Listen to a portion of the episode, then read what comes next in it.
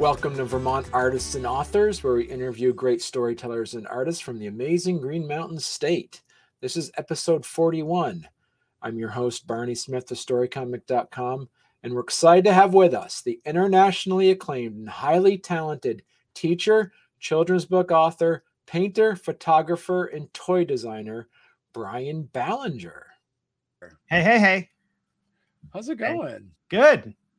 You you have like an an extensive array of of all kinds of artwork that you've done and when we first started connecting again, you were in the midst of doing murals Yes. and then been following you on Facebook and you've also then around COVID times you started getting diving into doing 3D animation sculpture with basically you're making toys now, correct? yes. Yeah. Yeah. I'm like, I get into something and then I go all in on it. And then I go Right. all in and go on, and then I find something else. But then I still kind of do the same stuff that I was in, but now I got something else. And I'm just, You worked for Veggie Tales, you were an animator at Veggie Tales, and now you've been for the last 15 years, you've also now been a professor. so I helped start the animation program at Huntington University. I taught there full time for like 15, six, 16 years, 17 years, something like that. Um, and then I backed off now so that I can, I still teach one class, but then I, I'm- doing all my other stuff. you spent a lot of time at, spent a lot of time also doing children's book illustrations. You came out with three of your own children's books, um, Animal Gas, Kooky, Kooky Cookery. Cookie And- Cookery was a, yeah, that one, actually, that was a uh, an, an odd, strange cookbook dedicated to, you know, the types of foods that were really popular in the 40s, 50s, and 60s. And some of the And 70s. and then and then but but then you did one that way before even that. Like we talked about back in 2002, you came out with one called the Great Cheese the Great Squeeze. Cheese Squeeze. Yeah, I did that with my uh, really good friend Keith Lango. But now you're back to it. So it's been about 10 years in the making. You're now actually working on a brand new children's book. Yeah, it, it's finished. Uh, it's coming out. Uh, the publisher has all the final files. It's coming out in May. The Big Wig Parade. I'm a I'm a huge fan of just everything that wigs represent. Really? Well, sure. I mean, they're they're just you know. Okay, so here's uh here's uh here's the squirrel. Okay. Yep. And uh, the squirrel has like a kind of a a Marie Antoinette kind of a thing going on. Like a boof a bouffant, is that what it's Yeah, called? I Like a, yeah. So yeah, uh, I'm hoping that the publisher goes for making you know full on toy versions to go with the books. Um, but I just couldn't, you know, once I get characters going now that I'm doing the toys, I just got to make them. So so talk to us a little bit about what you meant about like what do wigs represent and how and how does that interact with putting it inside a children's book?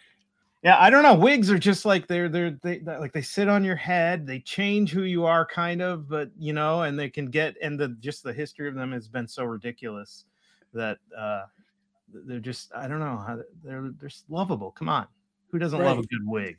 Who doesn't love a good wig? Yeah. So who and, and so how did that fit in? Like, what was the inspiration behind? Were you inspired to do this during your experiment of of making these toys, or is this something that kind of happened in tandem?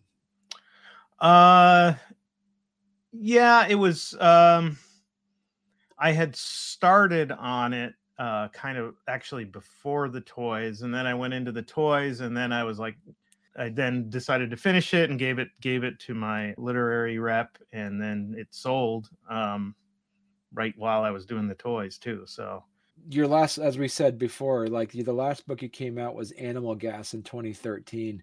Mhm. Did you see yourself going back to a children's books? Because since then you were, as we said, you did you're doing murals, you've been Yeah. doing photography, you've been doing um, 3D sculpture, 3D animation, You do an animation class. Did you see yourself going back to children's books? At yeah point? yeah i still like like i have i have this whole list of things that you intend to work on want to work on ideas that you just write down so i've got like seven or eight other picture book ideas that i want to do um I definitely want to keep keep doing them, but then I have lots of other stuff that, I, that I'm doing too. I don't we haven't brought it up yet, but the Faulty Dogs, which is a, a toy line that I'm currently working on, I want to do a picture book that goes with that too. But that started with the toys. Okay. So, Basically in 2022, you've been really just going really into the 3D sculpture and making them into toys. You've been playing with different levels of what do you call it? Because sometimes some of them are resin, some of them are yeah, they're all resin, but I make them okay. look like they're not resin sometimes. For some reason, I I'd love to draw dogs, so I have like a massive folder of thousands of dog doodle drawings. You can see some of them there, and it's fun to just translate them into 3D because my style isn't is really 2D. I mean, if you look at my drawings, there's no dimension. I mean, they're they're you know it's flat my brain is a 2D brain. It, it's just right. kind of funny. But then to translate them into 3D is is a challenge, but it's really fun. And then to take that and then make it at something physical I can hold, and then to paint it and make them look like they're out of different materials is just a lot of fun. So, and I'm working with a toy company in New York called Tenacious Toys. Give us a little bit of education on how would you take a, your character and turn it into a 3D model? Okay. So, yeah um, I use I, I've you know I've had I've used 3D computer software since 1990 no 89 so i've been mm-hmm. using it a lot. Uh, so there's a lot of different software you can use but the one that i use is, uh, the most now is called nomad and it's actually on the ipad and it's awesome. So i just take one of my drawings like this and then I bring it into Nomad, and then Nomad is a sculpting program, so it's really like working with clay. So I'll model it in Nomad and just out of these primitive shapes, you stick them together, you blend them together, and then you can like sculpt with different tools like you would with clay. So I build the model in there, um, and then I can actually bring that model into Procreate on the iPad and paint a version of it. So, like what you have up now, you know, uh, on one side, you've got this rendering where I've painted that in Procreate and then I, I just render it out. So then I have a version that I know what it's going to look like in full color. Mm. Then I take the 3D model, and then you can see on the right, on the other side, there's the 3D model that I'm holding, and I can use the Procreate 3D model, painted model version as reference uh, once I've printed it out. So then I take the model and um, I bring it into what's called slicing software, which basically oh. converts it to a format that a 3D printer can then print out. Then okay. I 3D print it, and then um, if I and then I have to sand a little bit of it, but not too much, and then I prime it, and then I just hand paint them. I can send the 3D model to the toy factory, but then I can also send my painted model that they can then base, you know, the colors on. Um, so it's mm. like a prototype for them. Right. Um, so using so using the word toy is that would that be technically a misnomer? Because are they more like figurines or sculptures? What the, would be the definition? The term that is they that is currently art toy is kind of what they're called or designer toy would you go would you go as far as like with with some of your your dog designs? Would you actually make them into what are they what are they called when they have uh oh articulated. Yeah. Articulated? Yeah. I, I i do want to start doing that too and you can you can 3d print the parts with you know the the joints and everything in them so that they can articulate. Yeah that would be a lot right. of fun. Yep. Um and, and so because you have such a wide array, we're just talking about the faulty dogs. And for those that are interested, please check these out. That Bryan has these at breadwig.com. Um, and there's a link right there in the faulty dogs uh, toy section. And do all these actually have like personalities, names, and all that information, or are they just dogs? um, they they have names um and they have some personality that's in you know that's in my head mm. um that i'm gonna definitely be fleshing all that out for the books but you know like there's some that are you know more doofy and playful and then there's other ones that are kind of frumpy and grumpy and um you know, there's one, yeah, some of them are a little stranger than others. Part of the fun of this is pushing the envelope on what uh, is actually a what could be a dog. I mean, you look at Mm. you look at that yellow one there, and it's like that's that's pushing the envelope pretty far. but but there's always further you can push it. So I mean, right. So when you say that, you push the envelope of that from a design perspective, because as we said earlier, you are an art professor. mhm. You actually teach color theory. You actually Yep. teach all this stuff. At what point do you say, from a design perspective, what are the minimal requirements that you put in this to say this is a dog? boy uh got to have a nose and and and some kind of a snout but boy there's some dogs that don't really have much of a snout so they're pretty flat faced so a nose is a good thing uh ears uh you know uh, ears can flop up. Now the the one there on the right i call that the squirrel dog the the silver one Mm. uh because that's starting to go go into squirrel territory. I mean i don't i mean you look at all these you can tell they're dogs right right, exactly. Yeah. That's the that's the most bizarre part. They yeah separate of there, they're like there's nothing in common with them. But when you look at them individually, you know that's a dog. They're yeah all so bizarrely different. It's amazing. right yeah so i mean it's the no, eh, nose floppy ears although they don't all have floppy ears uh but that helps uh i would say uh um yeah some sort of a muzzle Right. maybe that's it four legs and a muzzle yeah, because some of the ears are floppy, some of them aren't. Yeah. So, how much of this, when you're actually building these things, that you were experimenting with color and texture? Well, the texture is the same, but having the the feeling like some of them seem to be look like they're made out of pewter, or some of them seem like Yeah. out of clay. that's just uh, you know i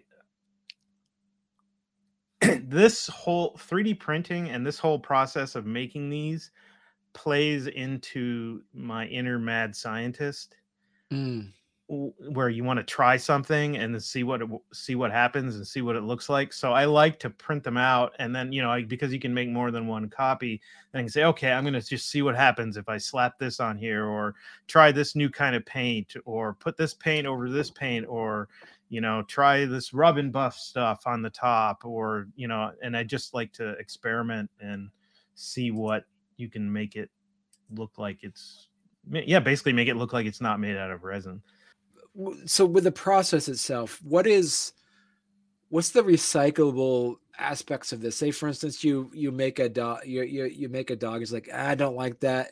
Is that something that you can like remelt the resin, or how does that work? you really with the resin stuff you can't um, Okay. there's other other there's another type of 3d printer that melts plastic and sometimes you can remelt it's it's kind of a pain but you can Mm. sort of recycle that so yeah i try not to uh, have any that are i've gotten pretty good at it to where like i don't get many failures where i'm just have, have to throw it out Right. um, and even when I do get some failures, sometimes I'll Frankenstein them together.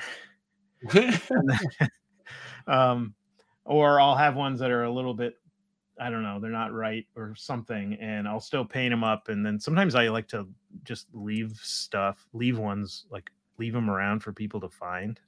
Mm, Um, I'm like, okay, so so here's the squirrel dog, and I've you know painted him kind of this silver and blue right. but then I've got this one where it's straight black and white. And then I've got this one where he's got more of a blue patina kind of a thing going on. And then I got the silver one and with kind of these blue metallic underneath. Right. And then print them in different sizes. So I'll print these little ones and then like these little ones fun to kind of leave around town just to see who finds them. Free art. Eh, You know, and also when when you're talking earlier about how important color and design is, like th- you're just showing us, you know, for as an example, how much color really helps with the design of of oh yeah of a piece of art. Oh yeah, it's a it feels completely different. You know, putting aside the fact that you've been a professional illustrator for twenty odd years, how has doing 3D sculptures improved your art style on a 2D in a 2D fashion? You know what's interesting is I actually will use it to help me with my 2D stuff. So um cool. I will it, like like when I'm if I'm doing a book uh or I'm doing a character that I'm going to draw a lot, I'll I'll I'll model it up in 3D and then I got a reference. And okay. I can print them out and have it right there or I can just rotate it, you know, on the computer in 3D. Um, and it helps helps me it helps me think about it because yeah you see my drawings they're they you know both eyes are on the one side of the head and you know it's very right. flat and in 2d but um, that has really actually helped me a lot in figuring out okay you know what that looked like from another angle or from you know a different side or whatever. So yeah. Yeah. So is is there some level of reverse engineering that you do now with 2d to 3d is it do you see itself easier to design as you said a character in 3d than make it 2d or or reverse engineer what you've done with your faulty dogs by taking an existing image of a dog and then trying to make it into 3D? It uh I find for me the creative beginning of the character is always 2D and drawn. Okay. Always. But if I'm going to then do more with it, then going to 3D helps helps a lot because you, you mentioned that I'm, I'm also thinking about when you came out with animal gas and then you came out with you know the great cheese squeeze um, 20 years ago have you ever thought about like these are really fun characters i might just make this into like a sequel to this these stories yeah i have thought about that in fact uh i have a sequel uh, that i wrote with for the great cheese squeeze that I just I haven't gotten around to making it into a full book dummy to pitch. The story's right. written written for it though, and I do have a sequel in mind for Animal Gas called A Farty Party that I want to do. um, yeah, and I'm hoping that the big wig the big wig parade will have uh, sequel potential as well. It seems as though that looking at your murals and looking at your previous books, that you do have some repeat characters that you know i'll sit down to draw and if i don't know what i'm doing then i'll i have these stock things that i just start drawing and they're usually characters it's um, like what like the pig with the banjo right yeah oh, don't get me started on banjo pigs uh, yeah the, you should check out uh, there's a website dedicated to banjo pig drawings that got me started on that they just go together right they do. They yeah. do. Yeah. Yeah. Just the, the, yeah, pigs and banjo, same thing as like I don't know. It just seems like and, and then like crows and I don't know violins. I don't know. Yeah, don't know. yeah. Yep. now I'm just now I'm just thinking of like stringed instruments with like random farm animals. Now I'm gonna be on that for a while.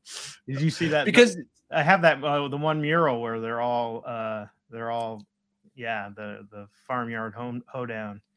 Right. And was that and you have so talk to us a little bit about that perspective of how complicated. I've seen some of your videos. So anybody's also interested, if you go to breadwig.com, there's also a link to Bryan's YouTube page and there are some really good videos, a couple minutes long of you doing some of your murals. So yeah. how did you get started on mural painting? Uh so there's a, a small city near here in Fort Wayne, Indiana, and they had a uh, they put out a call for muralists several years ago, and I was like, man, that would be fun. So I just applied, and um, because I am, you know, I'm good with the computer graphics stuff. I'm I mocked up a whole bunch of designs on the actual walls, you know, that they were going to be on, and put together a really nice presentation for it. So I got that, and yeah, once you get one big mural under your belt, uh, it shows that you can do it, and then it's you know it's a lot easier to get more. Um, so yeah, that's how that's I just did that one and then super fun. Yeah, those ones there up at the top, or that's one of my more recent ones. It was a 360 mural in a library down near Indianapolis. Um, oh, that's beautiful. And that was so fun. So I did uh, again animals playing instruments. They're animals from all around the world playing instruments from their native region, and then I worked the names of the animals and the instruments and where they're from into the background of the mural. So oh, that was uh, interesting to do as a 360 all the way around job. Right. How complicated is it doing a mural? It's more like you have to do you utilize like a projector or how did that work? Yeah, I I totally go for the projector. Um and then another thing that makes it a lot easier or more feasible is I use software on an iPad that unwarps it. So, like, you know, um, a great example is I did a mural on a five story parking garage.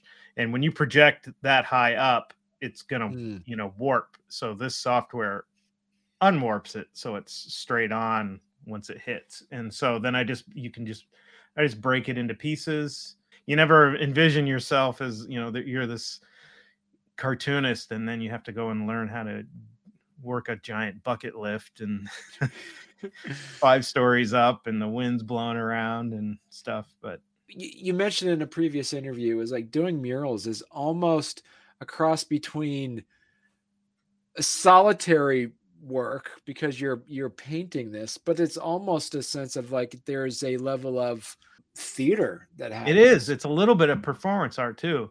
Right. And that's part of why i love it because you know i'm used to like sitting in here working on stuff myself um inside and this is the opposite where i'm outside the weather's hitting me i'm using my whole body to make this you know moving around i'm getting paint all over me and there's people walking by and watching asking questions they'll come back later um, and I actually like that part of it. I, it's a lot of fun to interact with people, and you know, and they're really curious. Um, in fact, that the one mural that I did with the the animals uh, at the hoedown with the with the banjo pig, you know, I was working on that one, and I was working into the night, and it was in a small town, and the the whole like a whole bunch of people came and brought chairs and just sat there, and they made an evening of it. just watching me and talking and listening to music and there I am painting. It was it was really fun.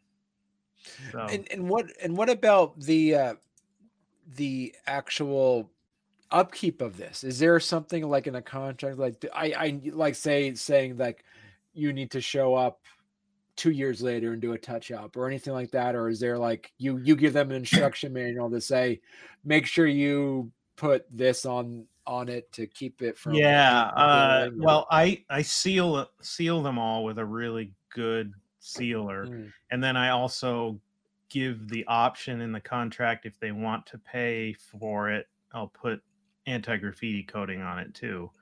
Okay. Um and then uh, after that i just i just put it in there that um in the contract that you know if if at some point they need it to be touched up they can contact me and hire me to touch it up um, okay. unless it's the fault of unless there's something that I did wrong that mm.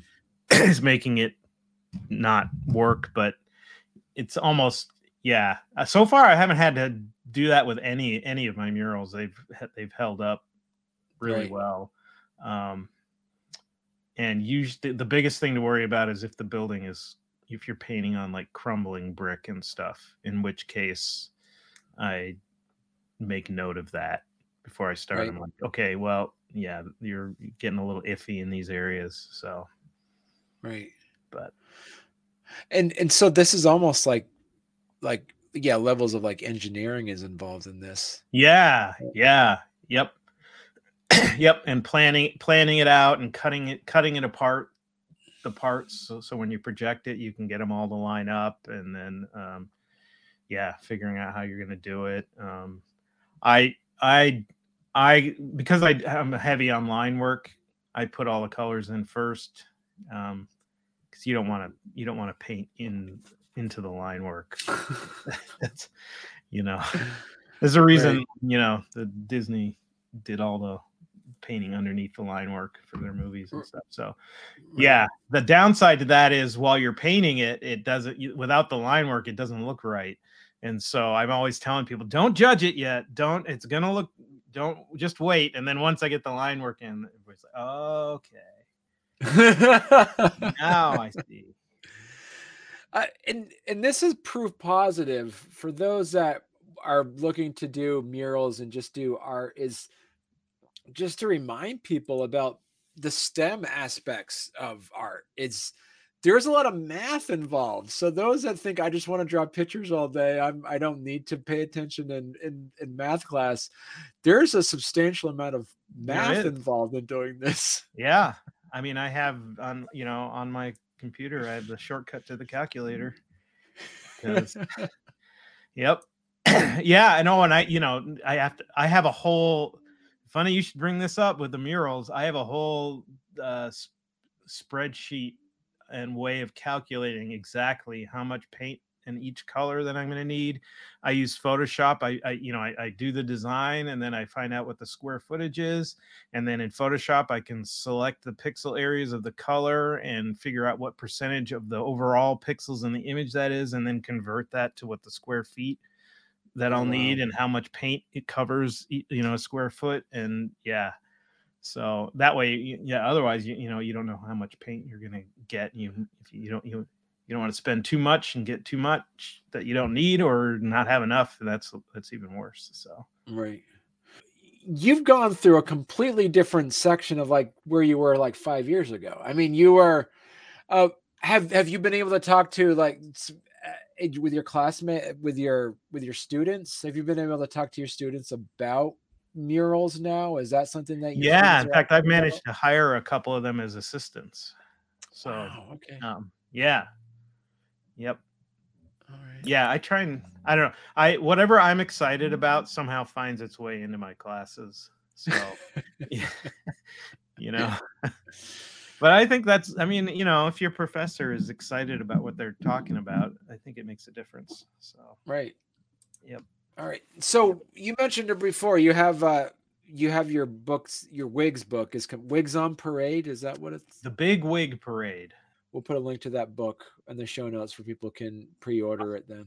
Awesome. So, like Bryan, this has been a great time. Listen, yeah. come back on when you got another project popping up. This is oh, great. oh heck yeah. Well, you know, I, I have no shortage of those.